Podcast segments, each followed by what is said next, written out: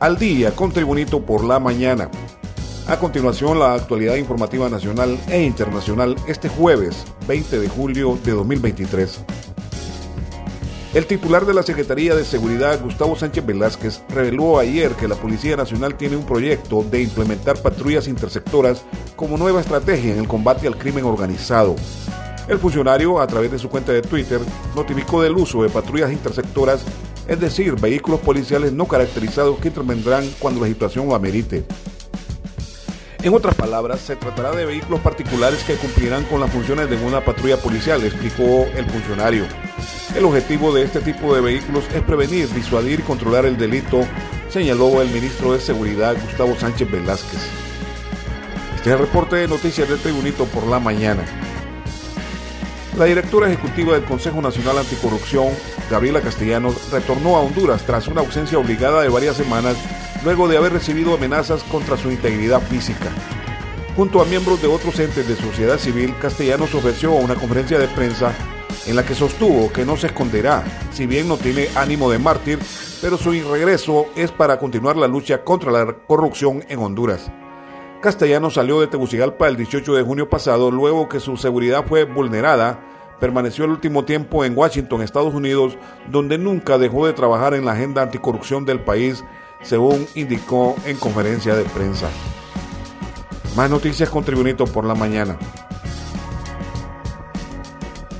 El Congreso Nacional de Honduras amplió este miércoles el estado de sección parcial hasta el sábado 19 de agosto. El ministro de Seguridad, Gustavo Sánchez Velázquez, compareció en la sesión legislativa para exponer los avances en materia de seguridad y la necesidad de aprobar la ampliación del estado de sección o toque de queda. La medida surge para contener la criminalidad, especialmente en las zonas denominadas calientes del país o donde se registra un mayor índice delictivo. Continuamos con Tribunito por la mañana. La Unión Europea colocó en su portal de inversiones para América Latina denominado Global Gateway la construcción de represas hidroeléctricas, tres hospitales y la recuperación de la cuenca del lago de Ojoa como los tres proyectos prioritarios para apoyar al gobierno de la presidenta Xiomara Castro. Bautizado también como Portal Global, el Global Gateway es el paquete de más de 100 proyectos que los europeos piensan financiar en América Latina a un costo de 50 mil millones de dólares para contrarrestar la presencia de China en la región.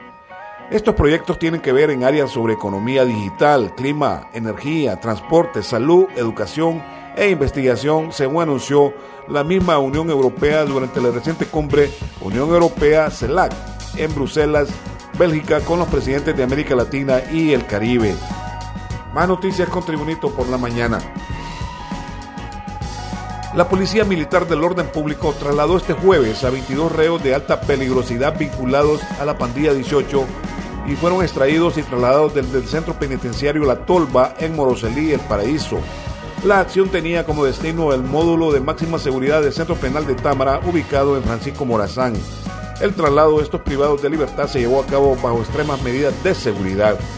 Continuamos con Tribunito por la mañana.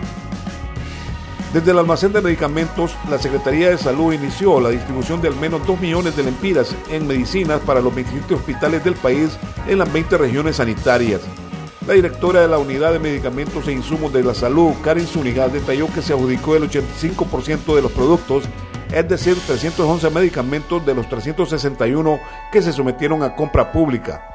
Para el abastecimiento de medicinas se realizó un proceso con invitación abierta y se han invertido 348 millones de lempiras. Este es el reporte de noticias de Tribunito por la mañana.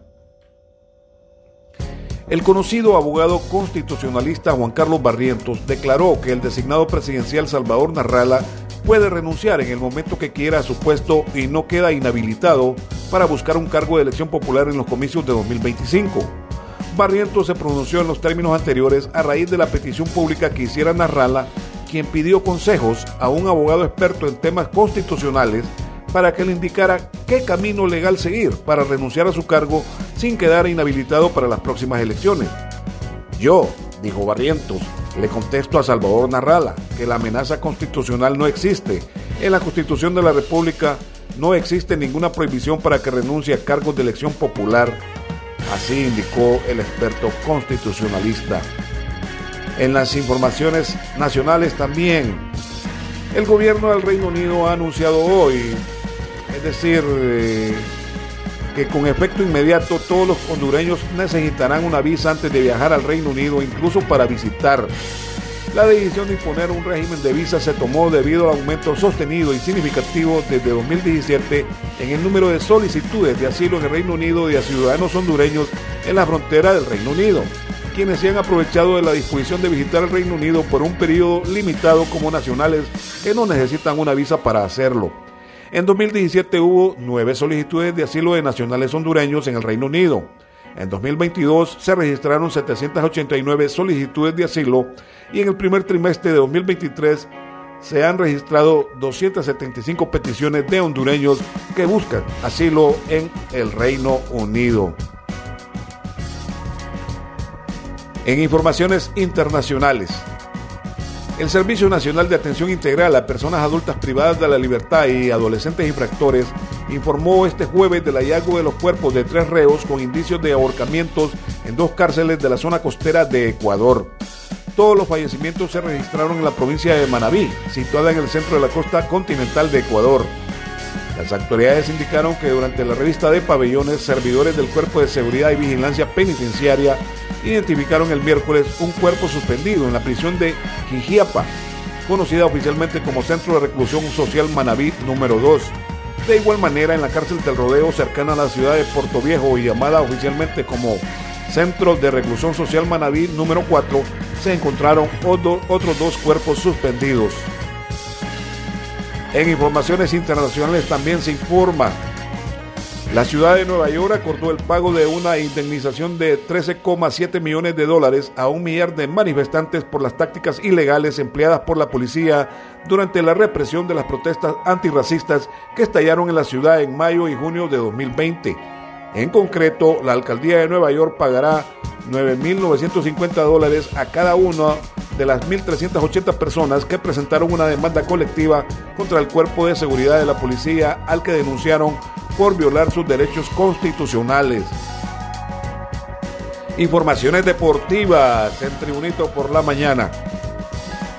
Nueva Zelanda derrotó 1 a 0 a Noruega y Australia se impuso a Irlanda por idéntico marcador el jueves en la jornada inaugural del Mundial Femenino celebrado en los dos países de Oceanía.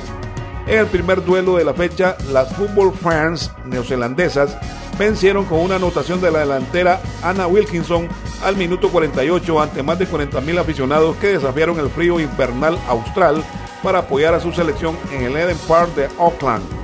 Poco más tarde, las Matildas australianas se adjudicaron la victoria con un gol de penal cobrado por la defensa Steve Catley al minuto 52 ante casi 76.000 espectadores en el Estadio Australia de Sydney. También en informaciones deportivas.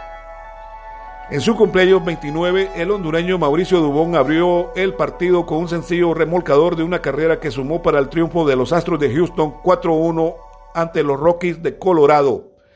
Cabe destacar que Brandon Bielak lanzó pelota de un imparable hasta la sexta entrada y los Astros de Houston derrotaron 4 1 a los Rockies de Colorado el miércoles. Jazz McCormick batió cuadrangular por Houston que dividió la serie de dos partidos con Colorado. Es decir, que cada uno de los equipos ganó un partido de la serie de dos juegos.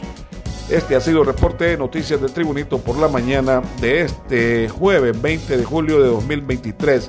Tribunito por la mañana te da las gracias y te invita a estar atento a su próximo boletín informativo.